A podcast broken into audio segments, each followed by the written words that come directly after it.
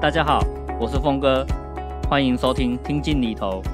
这是由关键评论网媒体集团旗下的财经媒体商议制作的 Podcast 节目，由峰哥我来主持。节目议题涵盖生活理财、股市、债券、房地产投资以及各种最新的商业趋势。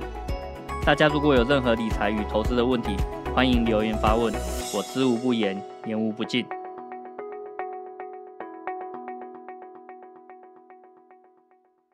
大家好，我是峰哥。那现在我们呃已经到年底了嘛，就来聊聊年终奖金跟这个加薪吧。因为现在其实已经很接近年底了哈，所以你今年的这个工作绩效好坏差不多也已经很确定了。那如果不好的话，那我觉得也不是说什么明年要更努力啊，因为在职场上毕竟谁不努力呢？那反而是我我会建议大家哈，就是要帮明年拟定一个对的策略，往好的一个方向去做哈。那也就是说，所谓的这个选择比努力还要重要。那举例来说啊，你可能负责的是公司业务推广的这个工作，但是其实公司不见得一定都是要你去拿回更多的这个订单或营收啊，因为有时候有订单，但是不见得消化得完，所以你一直拿更多的这个订单回来，反而对公司是一个困扰。可是你可能会被希望说啊，你能不能拿回更多这个潜在客户的名单？因为现在公司有一个单一的大客户，可是对这个单一大客户依赖太深了哈，那就需要分散风险，那就会希望你可以去拓展更多的这个客户嘛。哦，所以你要好好了解。明年度公司的目标到底是什么呢？当然有可能会希望你拿回更多的营收，但是也有可能会希望你拿回更多客户的名单。那只要你这个努力对方向，那你才不会很辛苦，结果又不是公司想要的这个目标。那公司如果目标没有达成，你大概也就很难加薪了。所以我会建议哈，如果你今年的这个工作绩效不好，那明年想要改善这个绩效的话，先了解一下公司要的到底是什么，那你才能够努力对方向。但是如果你今年呢、啊、也真的很努力，那绩效也很好，完全符合公司的需求啊，那接下来我就会建议你应该要开始想办法去跟公司谈判，那要求这个拉高你加薪的幅度了。因为今年呢、啊、其实是有通膨的哈，那尤其是今年外食等等这个物价上涨的幅度可能都高达六趴甚至是十趴以上哦。虽然这个政府的这个 CPI 统计数据啊告诉我们说，哎，这个通膨没有很严重啊，哦不像美国有八趴九。它的这个物价上涨，在台湾这个数据看起来好像都只有两趴三趴，甚至明年可能还会降到只有一趴哈。那如果你的这个薪水啊没有调涨的话，哈，就算 政府统计数据跟你讲物价没有涨很多，但是你应该也会发现说，去买个便当，甚至去买个这个小的零食等等的这些东西啊，都好像变贵了，或是变得更买不起了哈。所以我会建议你，今年在通膨的一个考量情况下，其实你应该要。要求拉高这个加薪的幅度，那让你的收入可以买到的东西哈，不要因为通膨的影响而变少。那所以啊，就是在进入谈判的这个环节之前呢，就建议你先准备好哈，就是。好好盘点一下今年在公司的这个工作上面有什么样的丰功伟业，然后好好的去跟自己的主管或是跟公司的这个人资看你们的这个制度，然后好好去谈一个薪水吧。那我也会建议啊，就是找看看有没有跳槽的机会。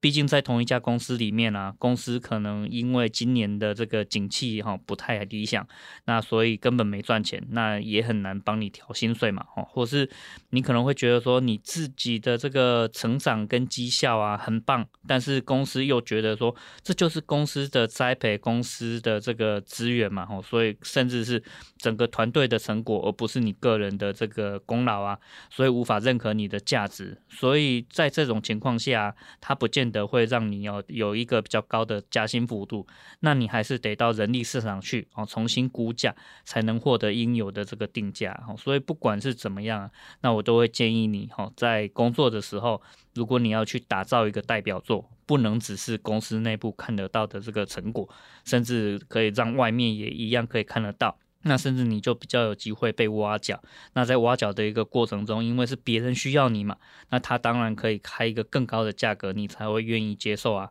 我们在换工作的时候，其实就是在承担一个不确定的风险。那如果哦，你换工作的下一份工作薪水没有更高的话，你又何必去承担这样的风险呢？好，所以这个其实是在被挖角的过程中，你也有机会把自己的薪水再拉高。那如果哈，你觉得自己在职场的经过，自己还是在一个学习的状态啊，那零比较少，可能会觉得说这就当成一个学习的成本，公司是一个很好的这个学习的平台的话，那我就会建议你哦，你应该要积极的列出你的学习目标，以及说你到底学到什么样的程度就要离开。尤其是你如果刚那大学毕业，刚入社会一两年而已哦，那你真的是在学习的一个过程，可能还没有办法。好好发挥出自己的这个实力哈，在公司里面好好学，那你也要知道你要学什么嘛哈。在小公司学的东西跟在大公司学的东西其实会很不一样。那你只要知道你自己要带走什么，那下一个阶段打算往哪个方向去走，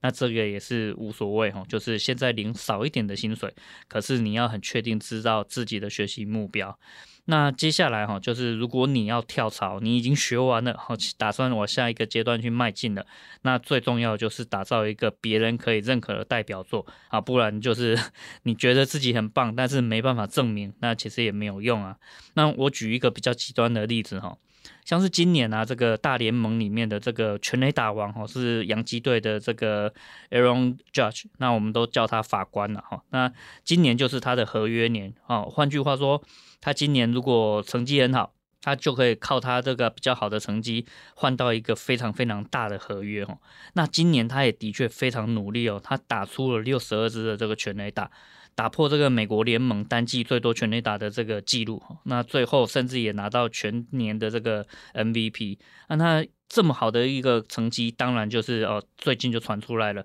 他拿到了一份超级无敌大的合约，哈，九年可以赚到三点六亿美元的这个呃薪水，那高达就是大概一百一十亿台币左右。你想想看，一百一十亿耶，你要赚多久才可以赚到这么多钱啊？可是他就是在一个对的时间，那提出一个对的这个代表作，哦，打到六十二支的这个全垒打，真的是不容易啊，哈。所以有成绩，那就其实有本钱可以去跟公司谈合约谈判，那拿到一份更。更好的薪水了哈。那如果你还在学习阶段哈，就会建议你要清楚的、具体的这个设定学习目标。已经学完了，那要清楚而具体的去打造出一个能够被市场所认可的代表作。如果有代表作了，那当然就要拿到一份很好的这个薪水，甚至年终或是这个公司的分红，也都应该要能拿多少就尽量拿多少啊。那说到这个年终跟分红啊，接下来就是我们要谈一下拿到年终奖金之后啊，那应该要怎么样去用它呢？呃，看你是怎么样的一个人，然后我还是建议大家要好好的认识自己。那如果你是一个非常有纪律的人呢，我就会建议你说，明年呢，哈，你可以分成那六期到十二期，然后呃，明年定期定额的把自己的年终奖金分月这样子分批布局进去，把今年辛苦换来的这些收入啊，变成长期成长的这个资产，那逐步累积，你就可以有越来越多的这个资产。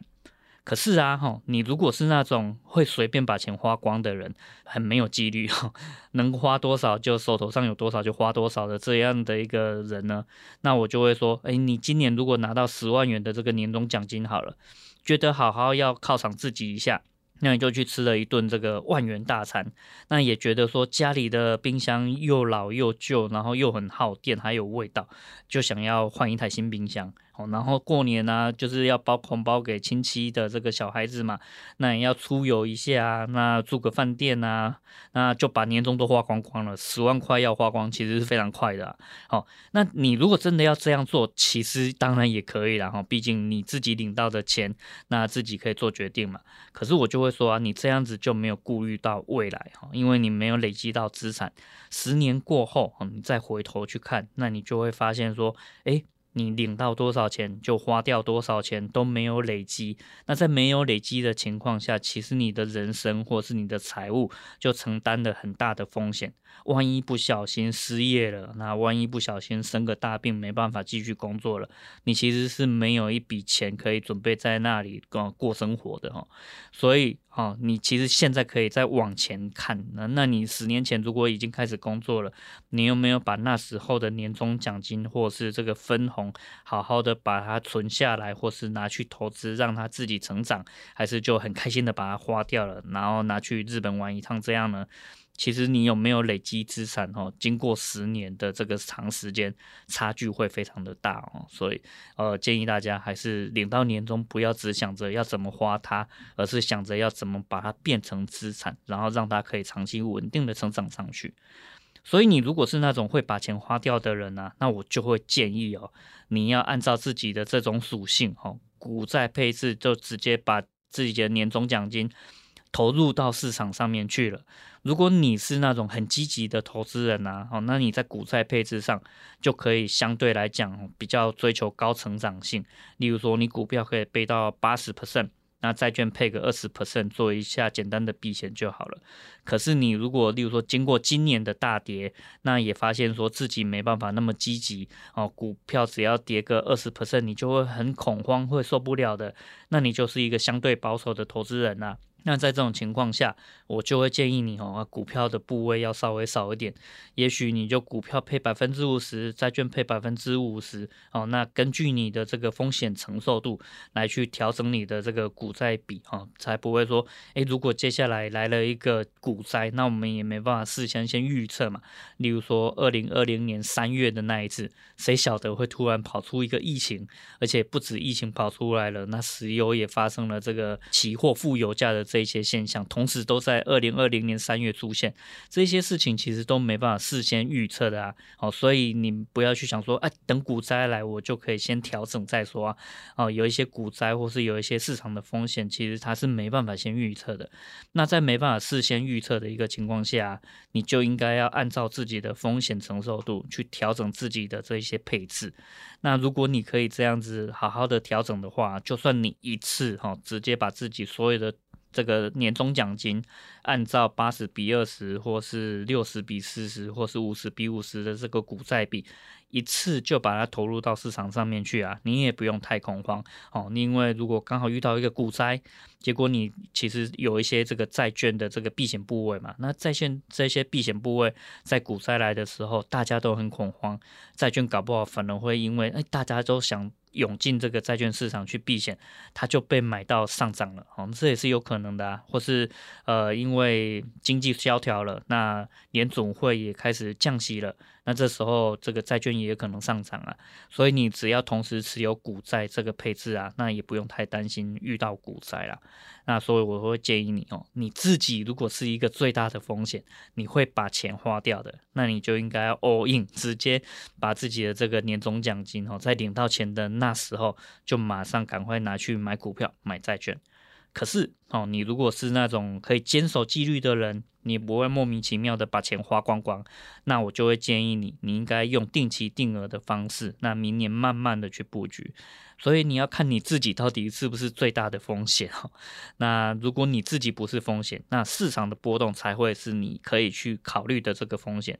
定期定额这种策略呢，它就可以去降低你投资的风险了。如果你投资之后啊，那明年逐步哈，这个市场往上涨啊，因为你前面可以买到比较便宜的这个价格，有参与市场了，那这个市场也逐步上涨了，那你就不会错过这个便宜布局的这个时机啊。但是如果明年哈不是逐步上涨，而是逐步下跌，那你会越买越便宜，你的持有成本也可以被平均降低。好，那这个其实不管上涨或是下跌，对你来讲，定期定额这个策略对你来讲都是有好处的。那就不是说哦，我要单笔买进，结果成本其实反而呃比较高哈。那反而是对你来讲，不见得是有利的一个情况。在没有人能够预测未来的一个情况下，那其实跟你讲趋势是什么样子哈，这个都没有人知道嘛。那我就会建议你，你先了解自己，而不是试图去了解没有人了解的这个市场趋势，那就可以采取一个对的策略。那规划上面就会很简单。所以你如果真的还不知道说领到年终之后应该怎么办呢？那我就会说，哎，你先了解一下，反过头来先看看自己是一个什么样的投资人，那你大概就可以知道说。OK，你的股债配置应该要怎么做？如果你是最大的风险会把钱花掉，那就先把钱放到投资市场上。那如果你可以坚守纪律的话，那就是定期定额把你的持有成本透过这样的策略把它降低下来哈。所以就简单跟大家讲说，哦，今年因为通膨啊，那我就会建议你在可以谈薪水的时候，想办法跟公司谈一个更高的薪水，至少要打败通膨嘛哈。那领到年终之后呢？呃，不要只想到要把它花掉，可以的话，开始布局一些资产。那透过五年、十年这样长期的投资，你持有一些股票，持有一些债券，那长期来讲，他们都会长期稳定上涨。哦，那经过十年再回头看的话，你就会发现，哎，我真的累积了不少钱，然后心里也会比较安心。在于面临这种人生的抉择，或是这个生活中的财务风险的话，你也可以用自己的资产来去做相对应的这些安排。哈，那这是我的建议。那今天的节目大概就到这边哈，之后我们也会制作更多跟理财跟投资相关的内容，让大家不用再那么担心钱。大家如果有任何理财和投资的问题啊，也都很欢迎留言发问，我知无不言，言无不尽。那也请大家记得给我们五星的评价，并且帮忙把这个节目分享出去。那我们下次见喽。